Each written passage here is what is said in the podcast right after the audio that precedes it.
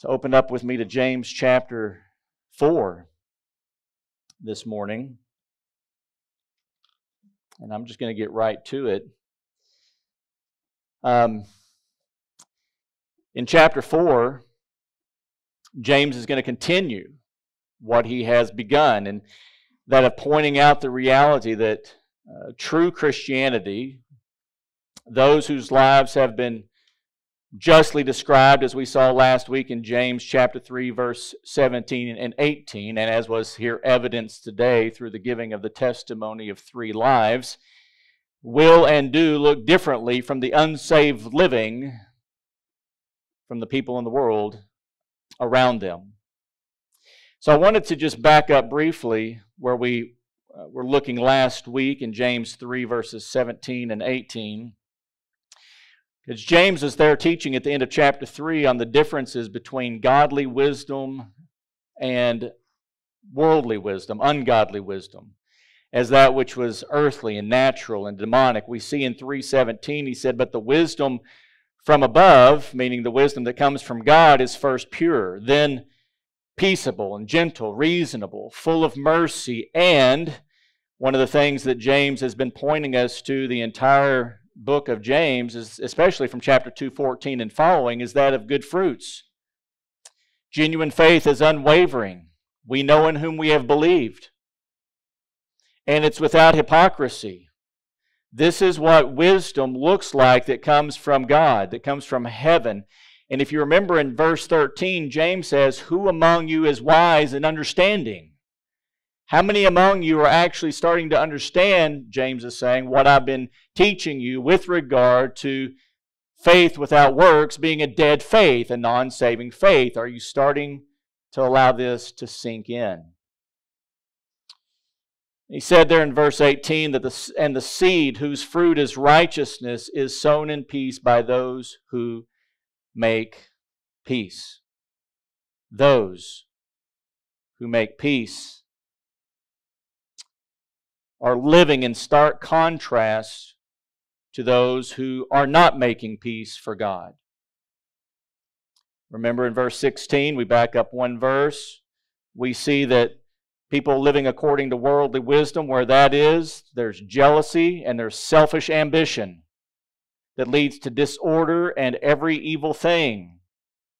We saw that very clearly. And if you I don't know how else to say that, but there's a huge difference. There's a big difference. It's not even close, the, the lives of which James is articulating and, and defining here. So, after instructing us last week about how the wisdom of God that comes from above is intended to be that which defines the very character and nature of the true child of God, he again, here in chapter 4, beginning in chapter 4, is calling us, calling the the brethren there. He referred to them as brethren, the 12 tribes who were dispersed abroad. He says, you need to, again, he's calling them to examine their very living, examine their lives with regard to the kind of wisdom that you're living according to. Is it from above or is it earthly? And the kind of fruit that we're talking about is just your everyday life, the fruit of everyday living. So let's look at chapter 4 together beginning in verse 1. He again opens up with a very personal question. He says, What is the source of quarrels and conflicts among you? Is not the source your pleasures that wage war in your members? This is the complete contrast of those whose lives, as we just saw, would be that which makes for peace lives that are defined and the nature of the heart that's defined as wisdom that comes from above is contrasted here with those who are living according to worldly wisdom.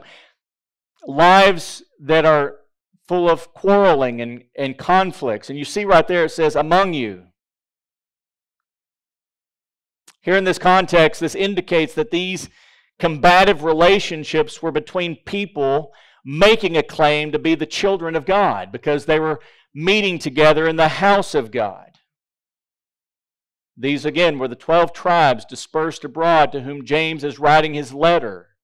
And James has already indicated that he doesn't believe that all of those to whom he is writing has a personal, intimate, saving relationship with Jesus Christ. He's already clearly indicated that. And he's saying that among those who are gathering amongst God's people, there are some among you who have quarrels and conflicts.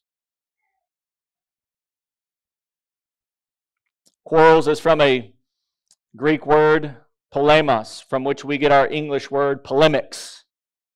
So it has the idea of prolonged disputes, if you will, a war, a, a war of words. Conflicts is from a Greek term that is used to describe warfare and specific battles. So it, it portrays the severe nature of the war of words that are going on amongst those that are among you. James uses terms here that indicate the significant strife that's happening within the personal relationships among those so called believers. But notice again his question. What's he specifically asking? He's asking them if they understand what the source of all this is. What's the source of these quarrels and conflicts? You have quarrels and conflicts among you, but do you understand what the source of those things are? And so then at the very end of verse 1, he just jumps in and he tells them. He says, Is not the source your pleasures that wage war in your members? Pleasures, right here, is a word in the Greek that um, we get our English word hedonism from. It's the Greek word hedonon we get the cognates hedonist or hedonism, which in its simplest form describes the pursuit of pleasure, which is what all people do. People are hedonist at their core, they seek pleasure in life. We just heard testimony of individuals who said that very thing. Now, again, pursuing pleasure isn't all that bad, is it? Not at all. As long as your greatest pleasure in life is the pursuit of knowing the person of God and showing forth the glory of His great name. Whenever God becomes your greatest desire, seeking pleasure in God is the, is the smartest thing a person could ever do.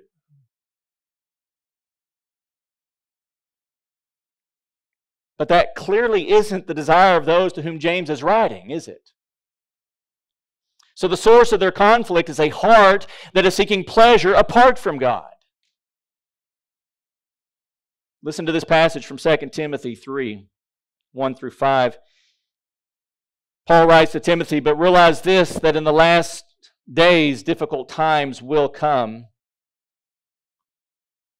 And again, kind of linking this with pleasures. What's the source of the quarrels and conflicts among you? It's your pleasures, it's an unconverted heart.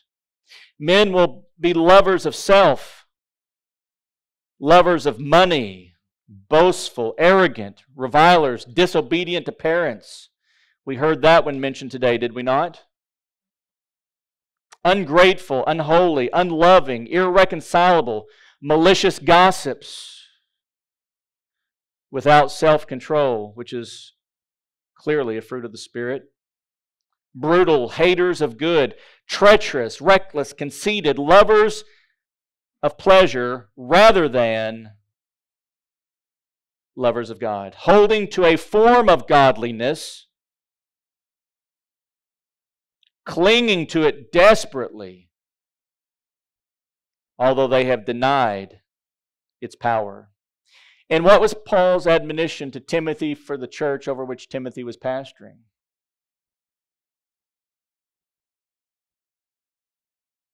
Why? Why such a strong statement on how to handle such individuals? Avoid such men as these. It seems to be because they're claiming, see right here, holding the form of godliness, they're claiming to be God's children. They're saying one thing. They are saying what James said last two, two weeks ago was absolutely impossible. James says, Is it possible from the same source to come both fresh water and bitter water? And the answer was a clear, resounding no. Not only is it not capable, it's impossible.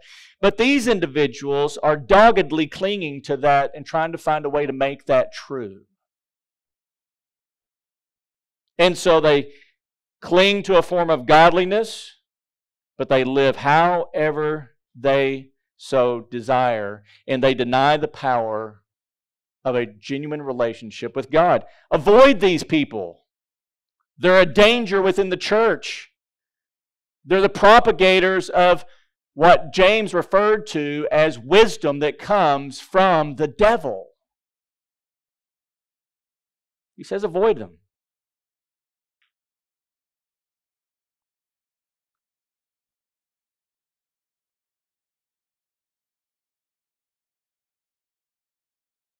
James said clearly in 3:15 that kind of wisdom is not that which comes down from above, but is earthly, it's natural, it's demonic.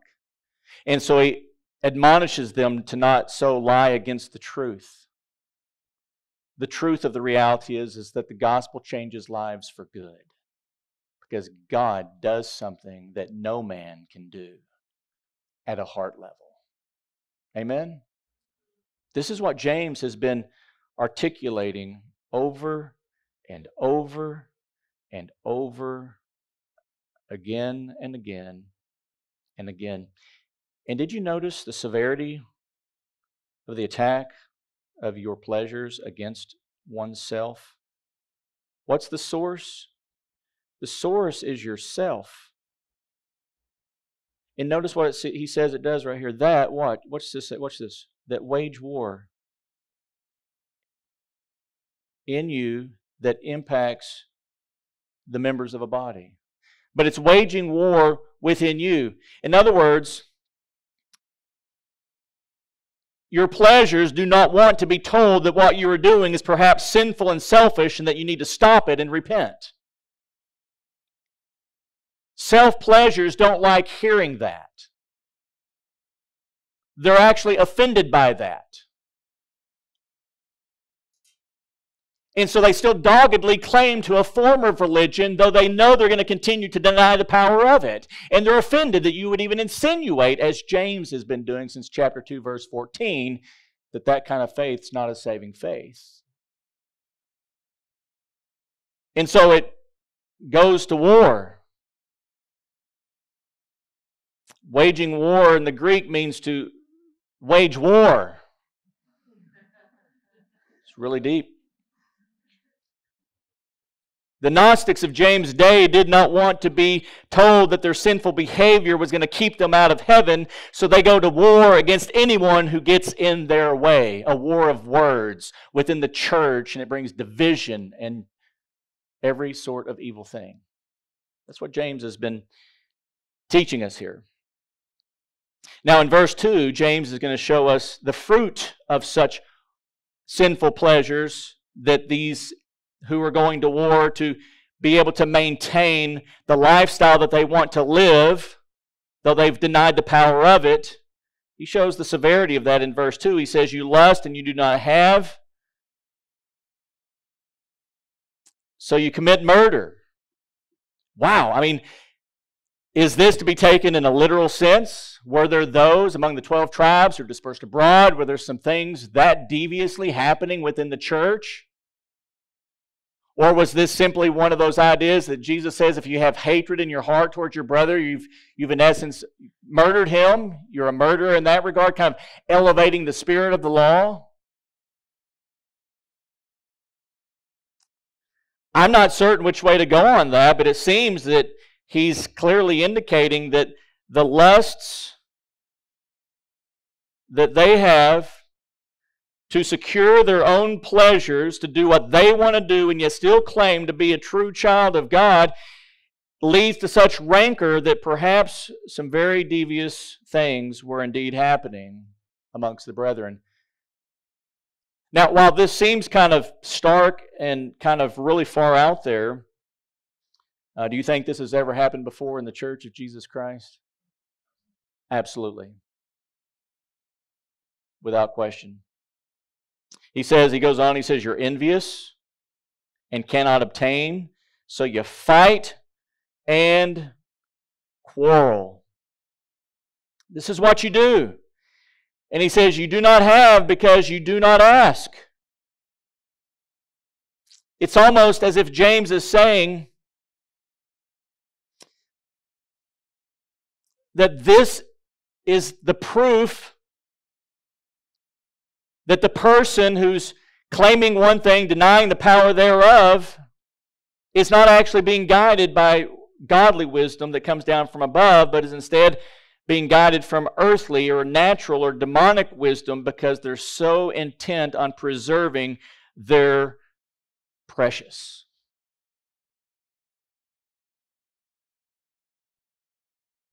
And then he affirms that, in essence, in verse 3 you ask and do not receive because you ask with wrong motives, so that you may spend it on your pleasures. Again, it's almost as if James is saying the little prayer life that you do have, you spend your time asking God to bless you for the sole purpose of maximizing your personal pleasure.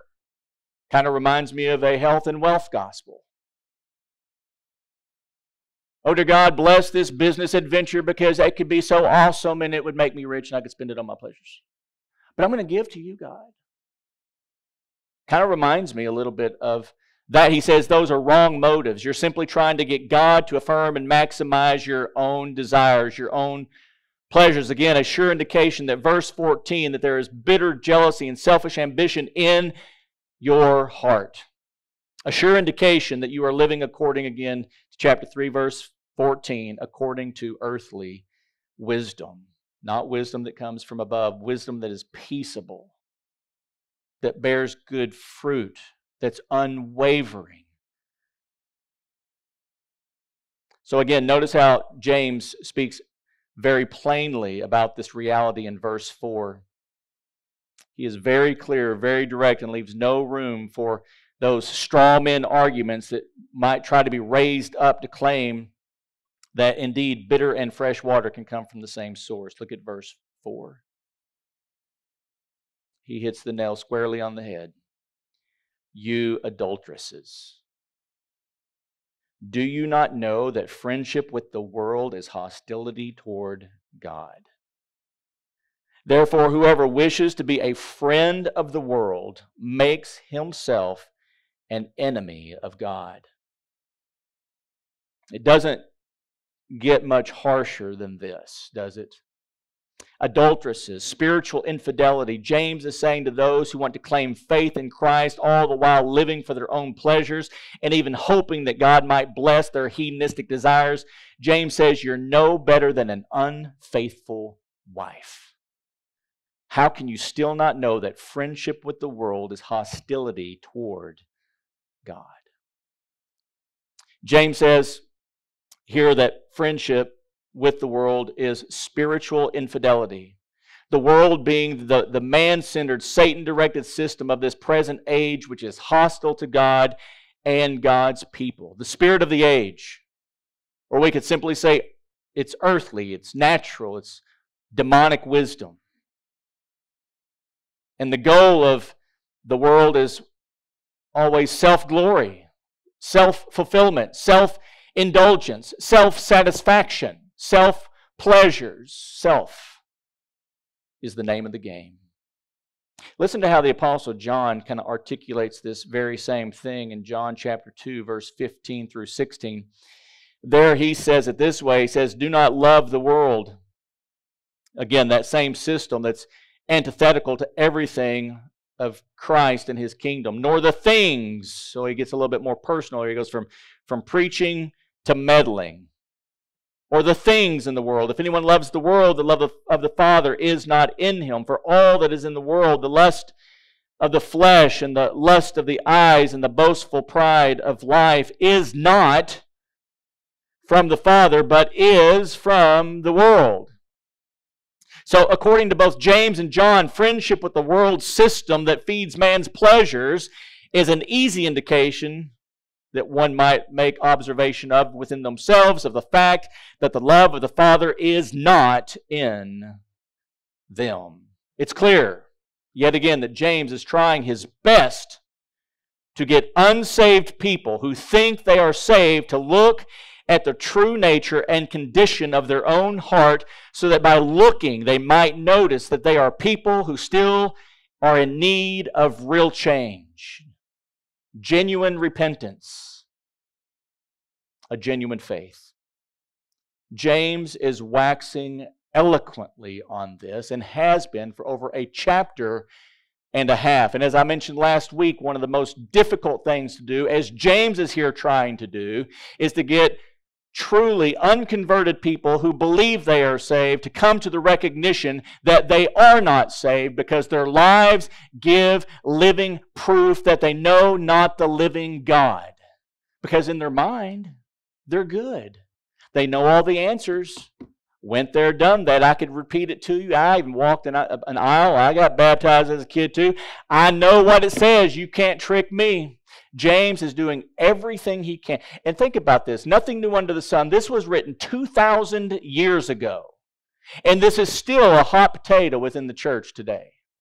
People within the church for the last 2,000 years have been inflicted with demonic theology that says, and this is the devil's bidding, by the way, that you can come to faith in Jesus Christ and still live however you want. No life change makes no difference, and you're still going to heaven. You got the streets of gold and not the flames of hell. That's been going on for 2,000 years. Read James. Don't believe me. Read James. Be the Berean. Go back to the scriptures. Study the words. Keep them in context. You will see without equivocation that's exactly what James has been hammering on for a chapter and a half.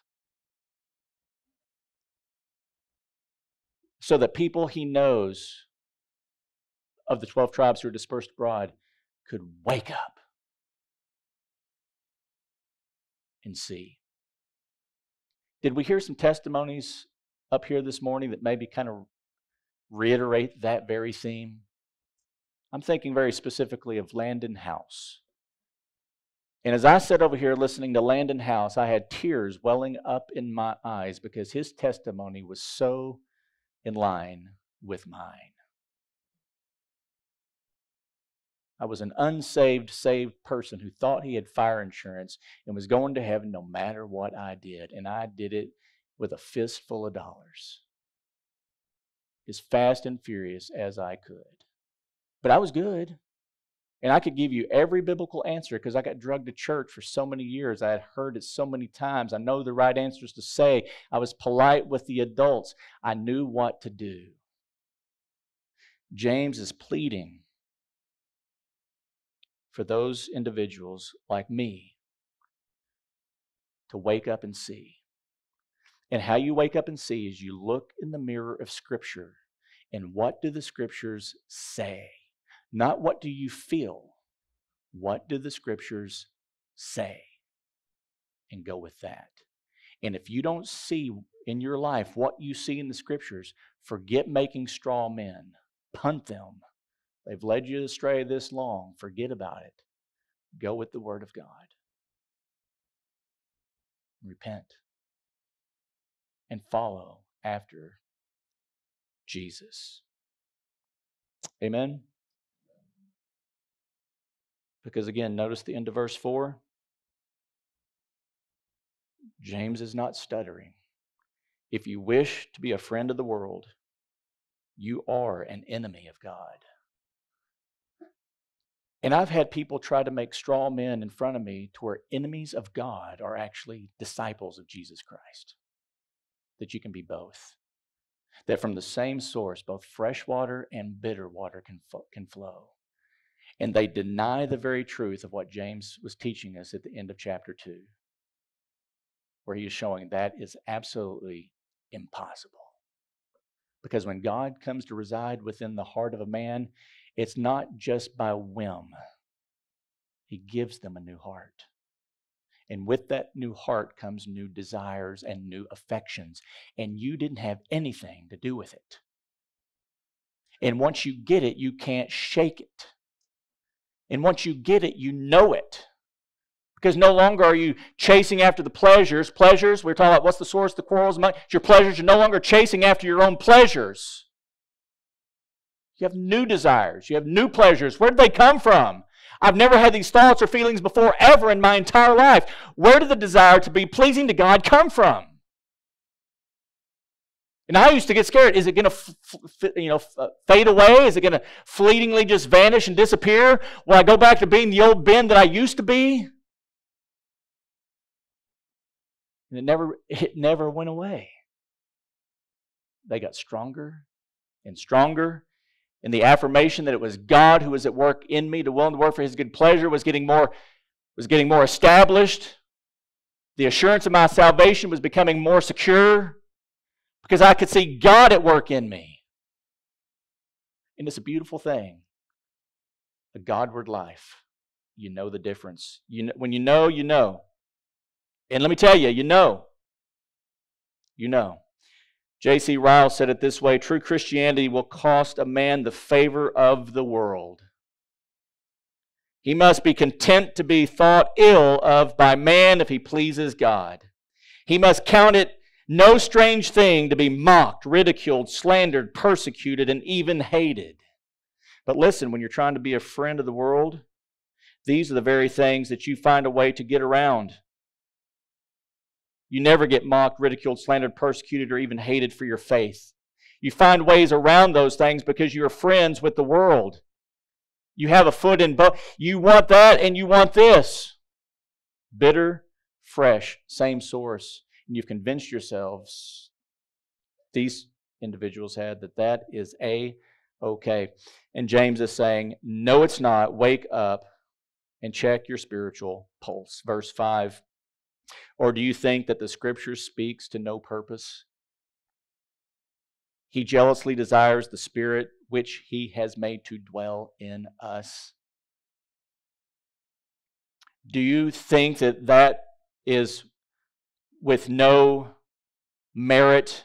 James is here is reminding reminding the 12 tribes that are dispersed abroad that God has a claim on them by virtue of his saving work in their lives if they're truly his. And once saved, God puts his spirit to dwell in us, and he is jealously desiring us, our spirit.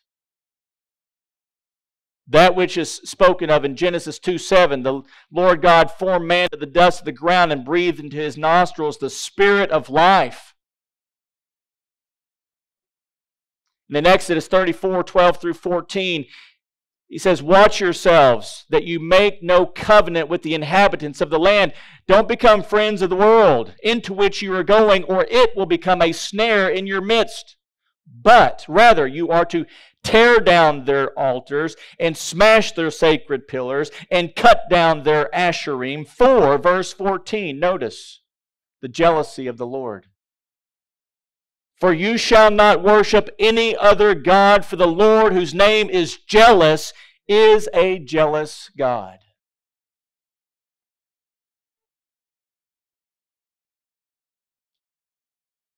He jealously desires the Spirit which He has made to dwell in us. Have you forgotten that? Last week in Bible study at the house on Sunday night, Matthew Kerr dropped this one on us in relation to the book of James.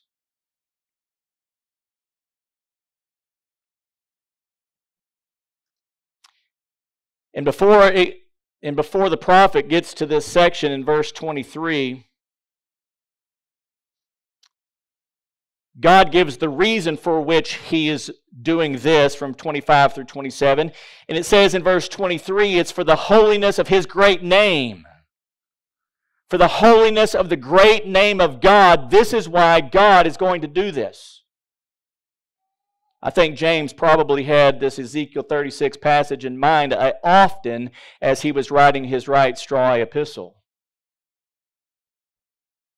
Listen to what God is doing for his chosen people, both now in the church age under the new covenant, and what God will do following the church age for the nation of Israel once the fullness of the Gentiles has come into the fold. This is one of those already not yet truths concerning the true people of God. Ezekiel 36, 25 to 27. Then I will sprinkle clean water on you, and you will be clean. I will cleanse you from all your filthiness and from all your idols. Moreover, I will give you a new heart and put a new spirit within you. And I will remove the heart of stone from your flesh and give you a heart of flesh. I will put my spirit within you and cause you to walk in my statutes. And you will be careful to observe my ordinances. This, precious church, is what God Almighty is doing in our midst today and will continue to do once the church age has come to an end. Romans 11, when all the when the fullness of the Gentiles has come in, and then all Israel shall be saved. Listen, the gospel doesn't change.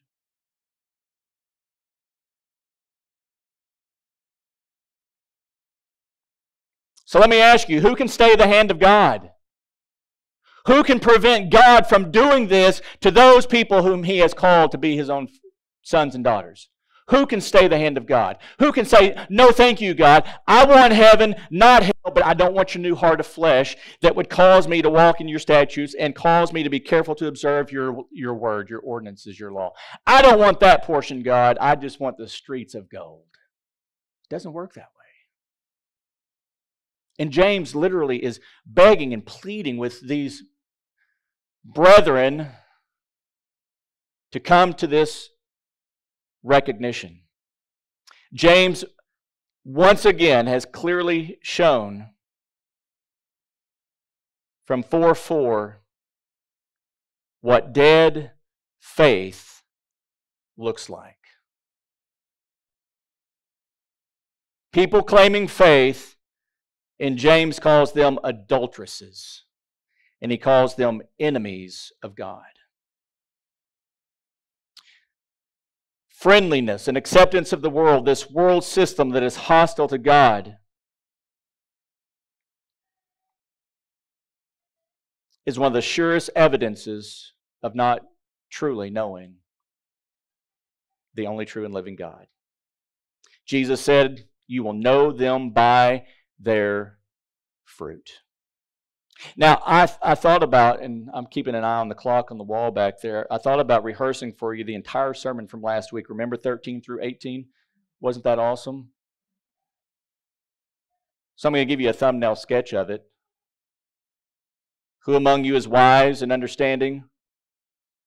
We talked about how in the Hebrew culture, wisdom wasn't just esoteric, it wasn't philosophic, it was the life, life demonstration. You, you, you made notice of wise people because their lives were in accordance with God's word and truth. The fear of the Lord is the beginning of wisdom. James was saying, Who among you is wise? How many of you are truly understanding what I'm saying? If that's you, then show it by your good behavior and your deeds in the gentleness of wisdom. And then he comes right down here and he shows you what gentleness of wisdom looks like. It's wisdom that is from above, it's wisdom from heaven, it's pure, a pure lifestyle. Fleeing lust, lustful desires and inclinations. It's peaceable. We could walk through this entire list again. It's that which produces good fruits. It's unwavering. You stand strong. It's without hypocrisy. You're not claiming one thing and doing another. Let him show by his good behavior his deeds in the gentleness of wisdom. And this is the wisdom that comes from above. And James said, and, and the seed whose fruit is righteousness is sown in peace by those who make peace. When the Spirit of God becomes alive in the person, it's evidential life transformation. Because as we saw last time, wisdom that's not from above is wisdom that is from the earth. It's natural. He said it's demonic. And that's why he says it, it's when you see these things, it's the source of disorder and every evil thing. And that's why he says if, if, if you disagree with what James is saying, he's saying stop being arrogant and stop lying against the truth. I mean, James is, James is not pulling any punches. He desperately wants people to know Christ and to get saved. Amen? That's why I said to you last week one of the hardest jobs that you will ever have is what James is doing, trying to convince people who think they are saved but they're not saved to recognize that they need to get saved. And then from their perspective, a second time. No, it'd be for the first time. That's the hard lifting that James is trying to accomplish. So in verse 6, wrapping us up for the day, notice this beautiful passage right here. James says, But he gives a greater grace. How am I going to accomplish all that God? It's all about God. He gives a greater grace. His yoke is light. Landon talked about trying to, you know, on the treadmill of performance of doing Christianity just wears you out and you keep going back to doing what you do. It's all about grace. He gives. Who gives it? Who gives grace? God gives grace, a greater grace. Therefore, it says, God is opposed to the proud, but gives grace to the humble. God gives grace in abundance to the humble, to those truly lowly in heart, to those who truly recognize the error of their way, their way, their life, to those who see, they see how they have utterly sinned against a holy God and who, in agreement with God's provision of grace in Christ Jesus alone, turn from their sin through repentance and then turn to God in faith, knowing that His grace is able to truly set them free from a world of sin and death. And as such, God's greater grace is completely adequate to help the child of God to meet the requirements of walking according to his word that his jealously that his jealousy imposed upon us at such a time as so great a salvation. Augustine said it this way God gives what he demands. And if he demands a walk of obedience, this is why he gives a greater grace. And this is why he gives a new heart with new aspirations, new desires, new loves. God gives what he demands. So, listen, if you're here this morning and I don't I don't know the condition, the true condition of any man's heart, but I can watch your life.